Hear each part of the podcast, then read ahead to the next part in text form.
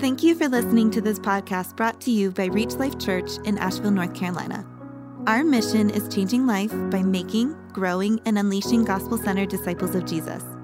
For more information, resources, or to connect with us online, visit www.reachlifechurch.org.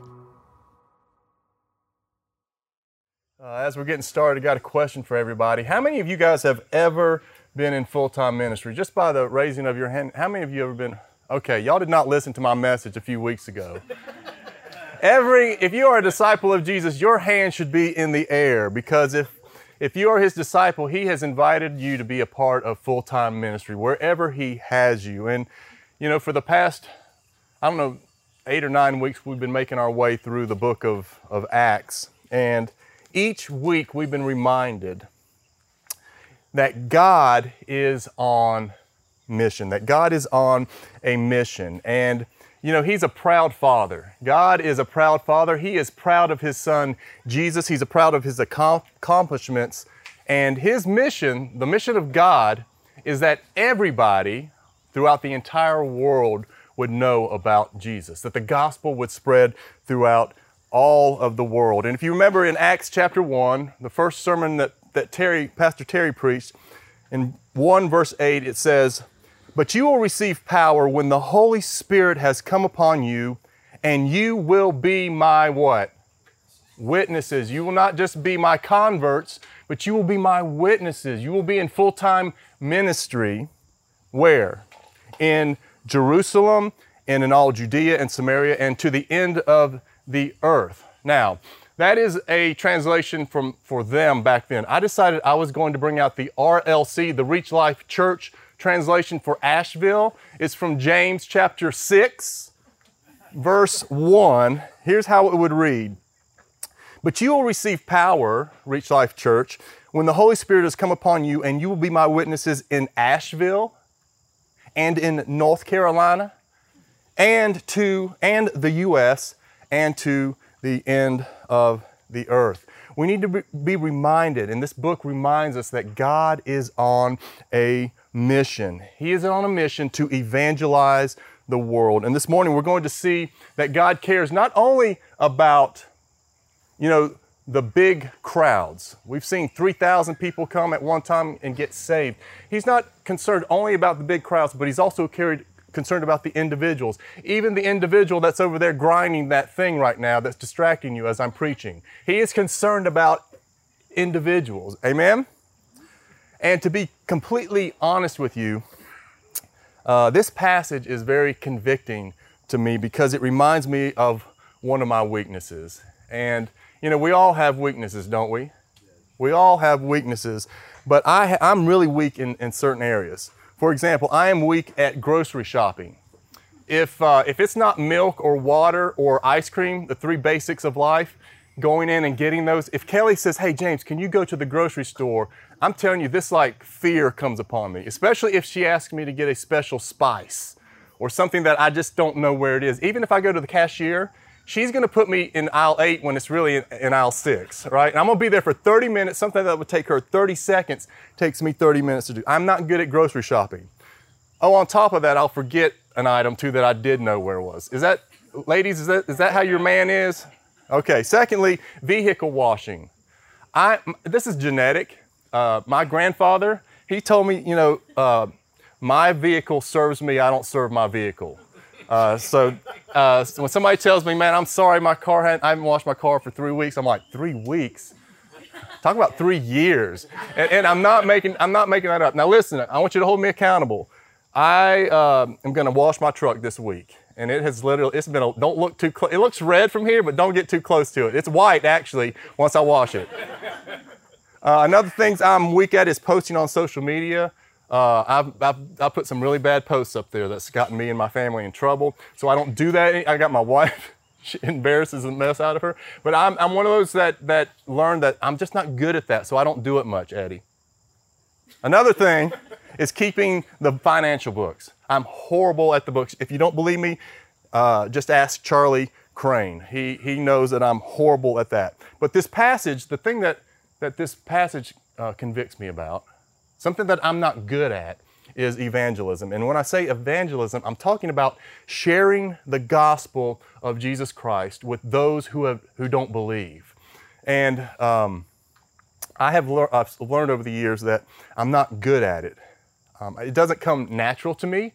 And uh, it, this doesn't mean that I shouldn't do it. I'm not one of those guys that say that there's certain people that have the gift of evangelism and that we're not called to evangelize. No, we're all called to be a part of the mission of God by evangelizing. But I know that it's something that I need to grow in and that it's something that is not my strong suit by default. And you know, there are some people, and you might be here this morning, who has that uh, special gifting that you really uh, thrive in evangelism. And so it doesn't matter where you're at, if you go shopping, if you're at work, if you're out in the park, if you have a conversation with someone, that person has got a, a great opportunity of getting saved because you're going to share the gospel with that person. And someone who has the gift of evangelism is passionate about it, they're good and skillful about it, they are effective evangelists. And if you'll remember last week, we were reintroduced to a guy, and you may not know this, but he was an evangelist. His name was Philip.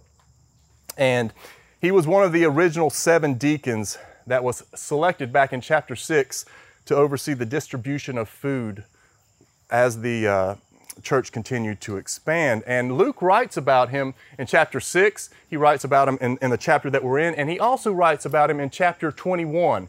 Now, if my timing is correct, it's about in chapter 21, it's 20 years later after where we're going to be at today. But I want to show you something about about uh, Philip that I thought was very interesting. It says in Acts chapter 1, verse 8, but you will receive power. I'm sorry, I'm reading the wrong passage. Where is that? Okay, we entered, Steve. Uh, hey, it's your fault. Okay, we entered the house of Philip, the evangelist, who was one of the seven, and stayed with him. And I like what verse 9 says. It says, He had four unmarried daughters who prophesied. Basically, these were daughters who believed, who were filled with the Holy Spirit. They heard from God and they spoke what God told them to say. And so it appears that, that Philip understood the order of the Great Commission. His Jerusalem began in his home. It didn't start out there, it started in his home. Philip, he was a hospitable, evangelistic family man who made sure that when it came to ministry, he started in his Jerusalem, in his own home. And we see that his children believed and ministered. It sounds like they ministered alongside of him. He did this before he went to the ends of this of the earth. And this morning, if you're, you know, if you're like me, and evangelism uh, can be challenging to you, hopefully this morning, I want you to know that that my prayer that today's message will encourage and equip all of us to become more effective evangelists. And if you're taking notes this morning, I have four gospel truths that I want to share from this passage that show us uh, four characteristics of effective evangelists. We're going to get a look at what effective evangelists evangelism is comprised of. And the first one is effective evangelists know and obey God's word, God's voice. Effective evangelists know and obey God's voice. In Acts chapter 8, verse 26, it says, Now an angel of the Lord said to Philip, Rise and go toward the south to the road that goes down from Jerusalem to Gaza. And notice it says, This is a what? Desert place. God is on mission. He's invited us to be a part of that mission, but He doesn't expect us to figure it out on our own. We need to hear His voice. And so He, he sends an angel to Philip. Now, whether that angel appeared in a dream or a vision or a personal encounter, he could have even showed up like an ordinary person. It says in the book of Hebrews that that we come in contact with people who are, well, we come in contact with angels unaware.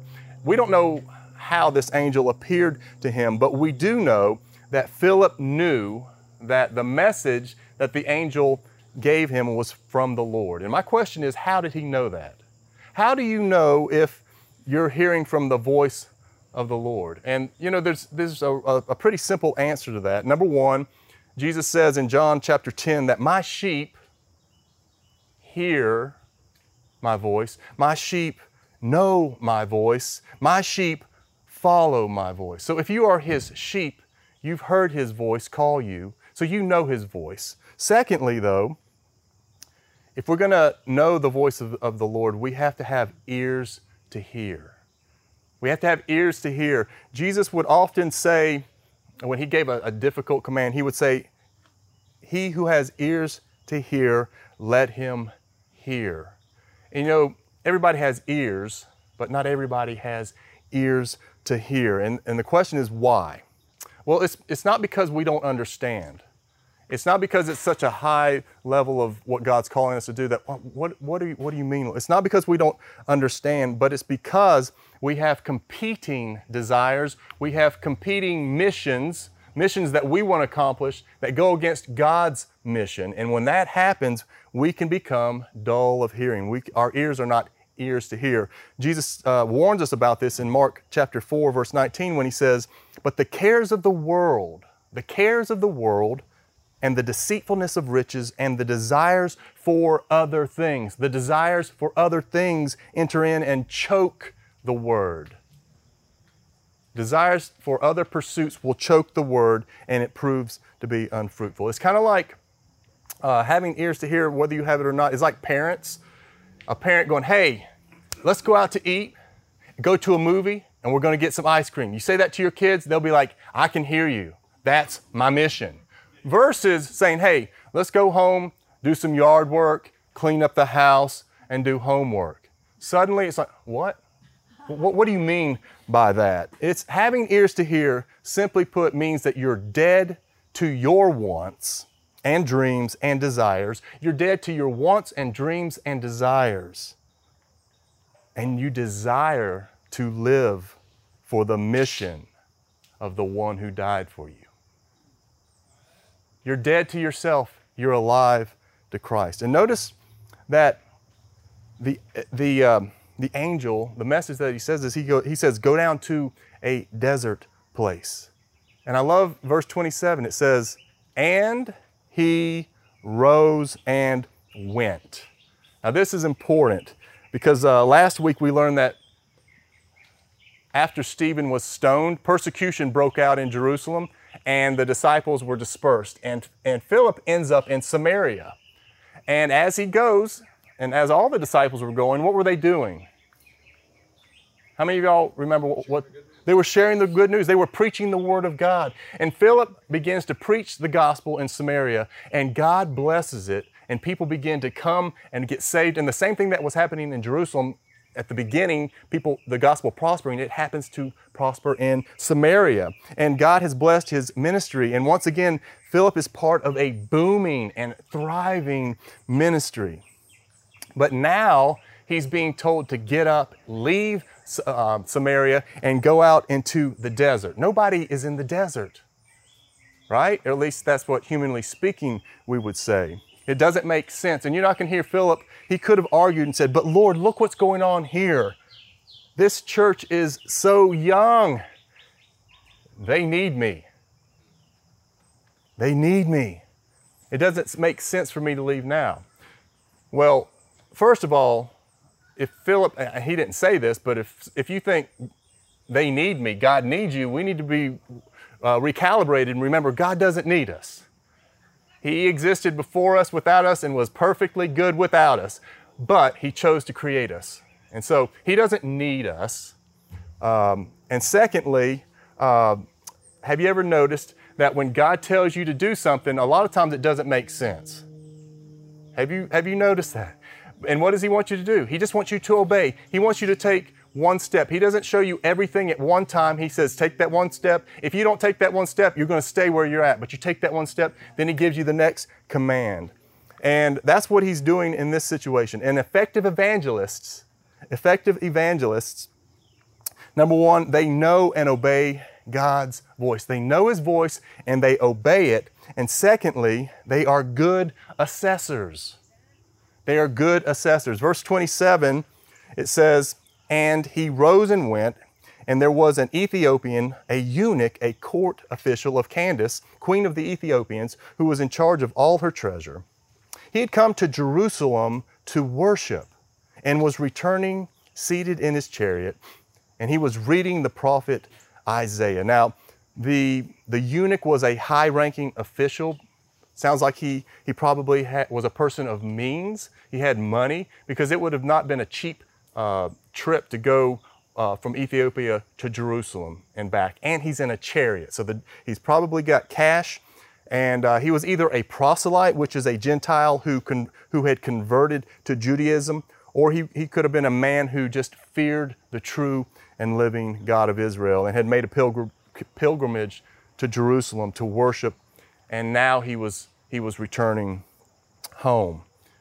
And you know, just picture him in that chariot uh, with this big scroll of Isaiah. He could have even purchased it while he was in Jerusalem. And he's, he's reading it, and in verse uh, 29, uh, it says, And the Spirit said to Philip, Go over and join this chariot. Now, once again, that doesn't make sense, does it? Go to someone you don't even know, go to this stranger, Jared, a, not just any stranger, a, a stranger of power, a, a, stranger who has a high rank. And so think about it, this could have been dangerous. He, he could have been surrounded by guards. This could be dangerous. It's definitely going to be uncomfortable. It's definitely going to be awkward. But again, Philip had ears to hear and he trusted God. And what I want to do here is I want to examine from this point on, I want to examine what Philip's interaction his technique of interacting with the Ethiopian. I want to I want to see how he assesses the situation. Let's look at verse 30. It says, So Philip ran to him and heard him reading Isaiah the prophet and, and asked, Do you understand what you are reading? And he said, How can I unless someone guides me? And he invited Philip to come up and sit with him. Now, let's, let's look what's happening here. In his obedience, Philip is not reckless and robotic. Those are two things that sometimes we as believers, when we go into evangelism, can be reckless with our words and robotic, just saying what we've been told to parrot. He doesn't run up to the chariot and start talking, hey man, if you died tonight, do you know, know where you would be? He doesn't run up and go, you know what? God has a wonderful plan for your life. He doesn't run up to him and go, repent and be baptized, every one of you in the name of the Lord. He doesn't do that, even though that's what Peter did. And when Peter did it, 3,000 were saved. But you know why Peter did it? Because the Holy Spirit told him to.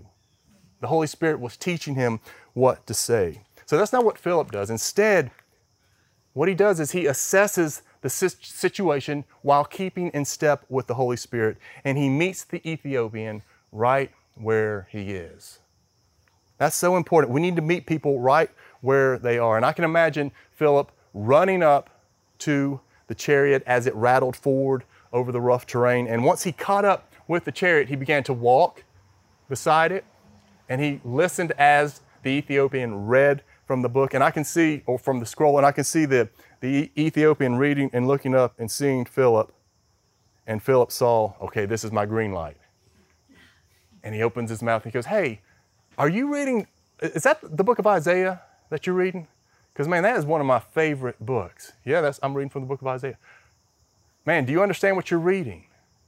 I, I can see it being something very casual like that. He's not barging in, he's not kicking down the door, but he's gently knocking. He's testing the waters. And when he tested it, he saw that there was an openness, and so he took another step forward. And so we need to understand that the spirit of one on one evangelism needs to be a spirit of gentleness, of kindness, and respectfulness. Um, God is not calling us to advance the mission, to advance His mission through force or through fear.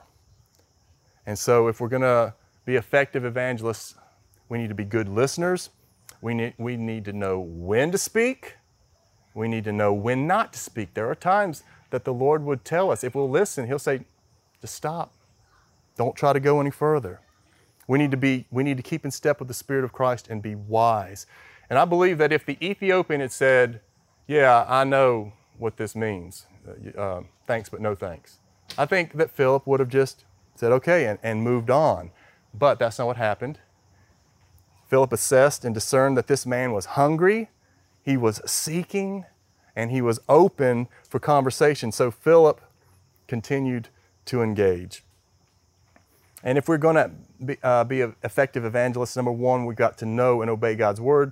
Two, we have to be good assessors. And number three, effective evangelists, remember this is huge.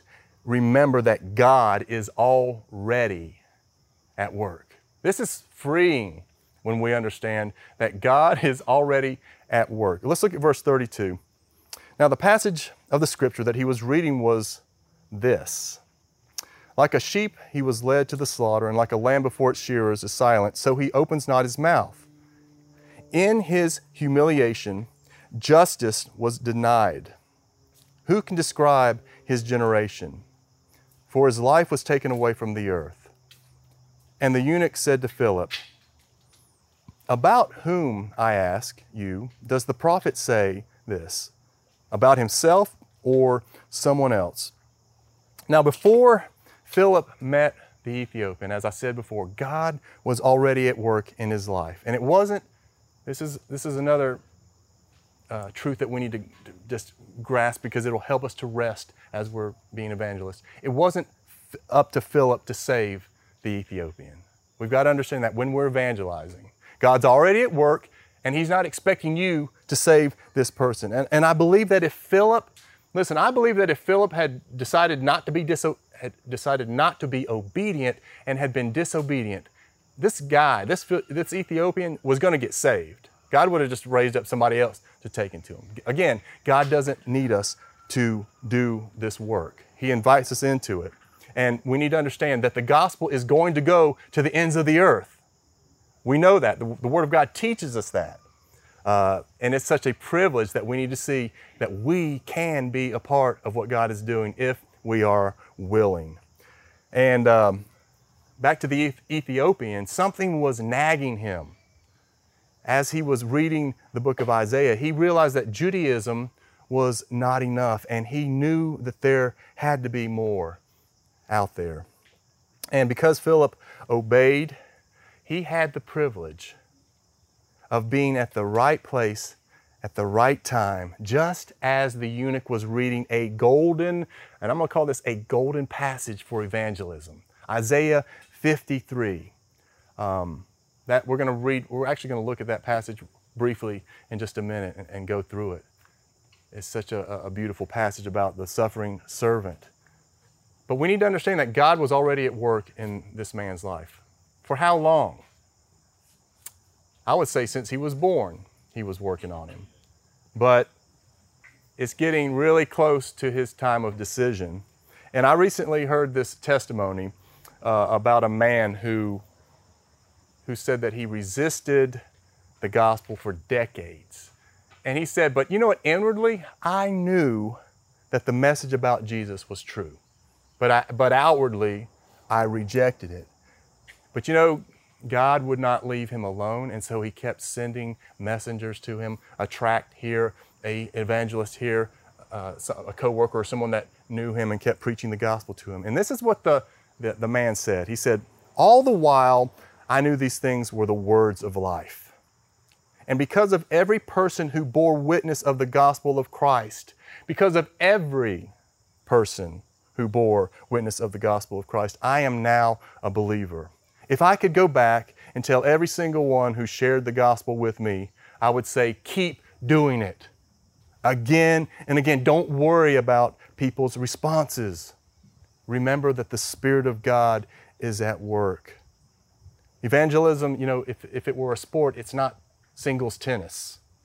It would be football or basketball or soccer or volleyball, a team sport. Uh, if it was uh, music, it would not be a guitar solo, someone standing up playing a guitar. It is an orchestra. We all have a part to play. It says in, in uh, 1 Corinthians 3, Paul uh, says to the church, So neither the one who plants nor the one who waters is anything, but only God who makes things grow. You see that? God is the one who makes things grow. The one who plants and the one who waters have one purpose, and they will each be rewarded according to their own labor. Look at verse 9. It says, For we are co workers. We're working with each other and we're working with God. We're on mission with God. We are co workers in God's service. You are God's field and God's building. So we need to remember that God is, is always at work. He's already at work in the person that you are talking to. And um, that should free us up because it's a team sport. And I would just, just want to encourage you just plant your seeds. Don't force them down their throat. Just plant your seeds. God will do with His word what He sees fit. So, effective evangelists number one, know and obey God's voice. Two, are good assessors. Three, they remember that God is already at work. And number four, effective evangelists know the scriptures. They know the Word of God. Now, personal testimonies are powerful. All right? They're, they are very powerful. We even we take a one or two Sundays a week. We did earlier this year, and we let people just share their testimony, how they came to Christ. But we got to be careful that we don't put our testimonies over the power of the Word of God. It says that faith comes by, and we said this a couple weeks ago, faith comes by hearing, right? Hearing the Word of Christ. And it's, it's interesting to me that nowhere in this passage does it say that Philip shared his personal testimony. Now, I'm not saying he didn't. Uh, we don't know uh, whether he did or not, but we do know what Luke highlights. What does he highlight? He highlights the ministry of the Word. And so we need to do the same. I love what uh, John Stott, he's a famous English theologian, he said, The fact is that God has given us two gifts. First, the scriptures, and secondly, teachers to open up, explain, expound, and apply the scriptures. It is wonderful to note God's providence in the Ethiopian's life. First, enabling him to obtain a copy of Isaiah of the Isaiah scroll and then sending Philip to teach him out of it. God's already at work, God's orchestrating things, God is providential, He's in, in control of everything. And there's two gifts that He's given us. Actually, there's three. There's two gifts, there's three gifts the scriptures, the teacher, and Holy Spirit, right? We, we, got, we can't forget the Holy Spirit. All of these working together uh, is what brings about powerful evangelism. And Philip knew the scriptures. Imagine if he got in the chariot, he goes, uh, Who is this talking about? And Philip went, I don't know. Can you get me? Can you just? Can we just ride together?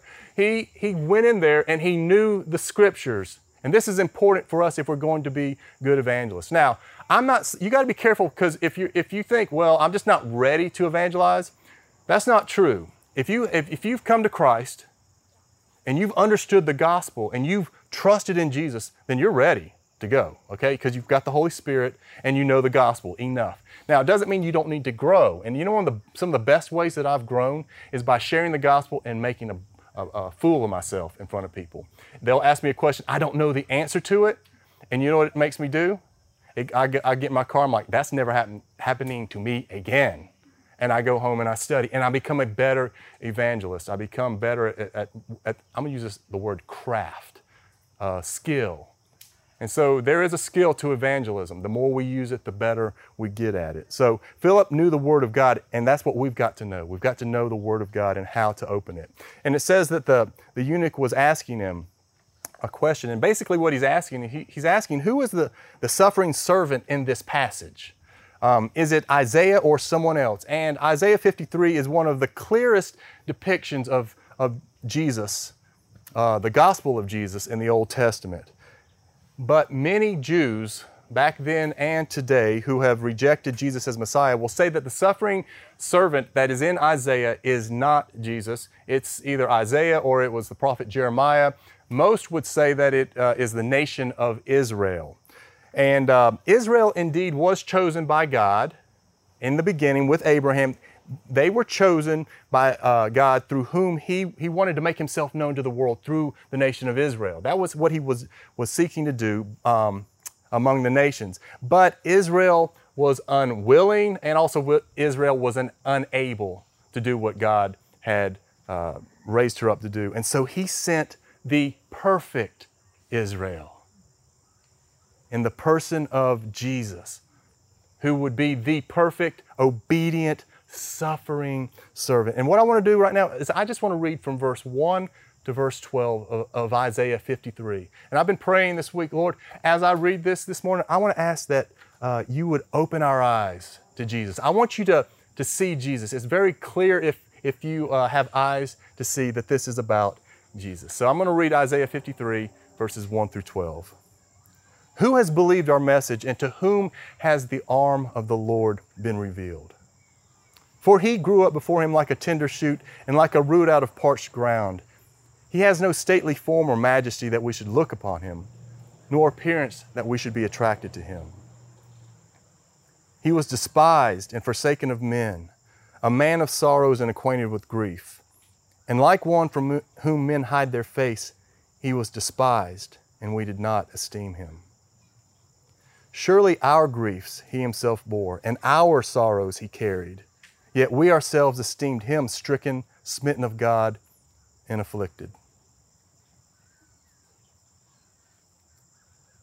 But he was pierced through for our transgressions. It's very, I'm going to stop right here. Just, it's very interesting. That word pierced through. Back when this was written, six or seven hundred years before Jesus came, the way that they would put people to death was stoning. Notice it says he was pierced through. This is a picture of the cross. But he was pierced through for our transgressions, he was crushed for our iniquities. The chastening for our well being fell upon him, and by his scourging we are healed. All of us, like sheep, have gone astray. Each of us has turned to his own way, but the Lord has caused the iniquity of us all to fall on him. He was oppressed and he was afflicted, yet he did not open his mouth. Like a lamb that is led to slaughter, and like a sheep that is silent before its shearers, so he did not open his mouth. By oppression and judgment he was taken away. And as for his generation, who considered that he was cut off out of the land of the living for the transgression of my people to whom the stroke was due? His grave was assigned with wicked men, yet he was with a rich man in his death, because he had done no violence, nor was there any deceit in his mouth. But the Lord was pleased to crush him, putting him to grief. If he would render himself as a guilt offering, he will see his offspring. He will prolong his days, and the good pleasure of the Lord will prosper in his hand. As a result of the anguish of his soul, he will see it and be satisfied. By his knowledge, the righteous one, my servant, will justify the many, as he will bear their iniquities. Therefore, I will allot him a portion with the great, and he will divide the booty with the strong, because he poured out himself to death and was numbered with the transgressors. Yet he himself bore the sin of many and interceded for the transgressors. Who is the suffering servant? Clearly, Jesus is, isn't it? And I praise God that He's opened our eyes to that truth. Um, in verse 35, back in our passage, it says, Then Philip opened his mouth, and beginning with this scripture, the, the very scripture I just read, beginning with that, that scripture, he told him the good news about Jesus. What did he tell him? He told him that God is perfect that God is holy, that He is the creator of all things, and that He created man to be good and perfect, but man rebelled against God and deserves to be punished. Man deserves the wrath of God. But God did not want to punish man, so He sent Jesus, the perfect Israel, who was fully God and fully man. He lived a sinless life and He died on the cross. He was crushed to bear our sins, to bear the wrath of God uh, in the place of us for all who will believe in him that he died, was buried, and rose again. Anyone who will repent of their sins, anyone who will respond, who will respond by repenting of their sins and turning to Christ and putting their faith in him will be saved. And you know, that is the gospel simply. Simply put, I'm going to give you one other tool real quick. Hold out your hand like this. If you want a simple, Terry, thank you. If you, how? All right, if you want a see, uh, simple uh, gospel presentation, go like this Jesus, that's your number one. Jesus died for my. Sins. Good job, Bobby. Yes, very simple. That, in, in a nutshell, there, it's more than that. But that's a, a great, that's the center of it. Jesus died for my sins. Very simple. If you've, and if you've trusted in Christ and, and, and you've believed in Him, then you have been saved. And so we know that, that the Ethiopian respond because it responded because it says, and as they were going along the road, they came to some water, and the eunuch said, See, here's water. What prevents me from being baptized? And he commanded the chariot to stop, and they both went down into the water, Philip and the eunuch, and he baptized him. He immersed him and brought him up. And when they came up out of the water, the Spirit of the Lord carried Philip away. He snatched him away and the eunuch saw him no more, and he went on his way rejoicing. You know what's interesting? That was a miracle that Philip was taken away, but uh, the eunuch doesn't seem to really be taking much about that. He's he, he saw a, a greater miracle that day. He was born again, and he rejoices in that. Verse 40 says, But Philip found himself in Azotus. Azotus. And as he passed through, he preached the gospel to all the towns until he came to Caesarea. It's not surprising that he preached the gospel, is it? If you saw someone get saved like that, it's just going to energize you, right? And that's something that we're praying right now for our church is that we know the gospel's the power to save if it's proclaimed, right? And so we're praying that God, would you bring about salvations in our midst? And wherever you are, God has, if you're one of His disciples, God has placed you there to proclaim, to be on mission, to be on His mission, to proclaim Jesus. And this morning, you're either a seeking eunuch, uh, you are like that, or, okay, I didn't think that one through, uh, or you are in a, man, I just ruined my ending, didn't I? Okay, or you are, you are a seeker, or you are an obedient or disobedient servant. Um, if you are seeking and you have not responded to Jesus today, I want to encourage you to do that. Today is the day of salvation. Today is the day of salvation. If you hear the voice of the Lord, respond to Him. And secondly, if you're seeing yourself as a, as a disobedient servant, let me encourage you to simply confess it. The Holy Spirit saying that that's you. Confess, agree with the Holy Spirit, and re- believe in the gospel and ask Him to fill you with His Spirit and send you out into the fields again. Whatever the Lord is calling you to do this morning, I want to encourage you to be obedient and to respond. Amen? Amen. Amen.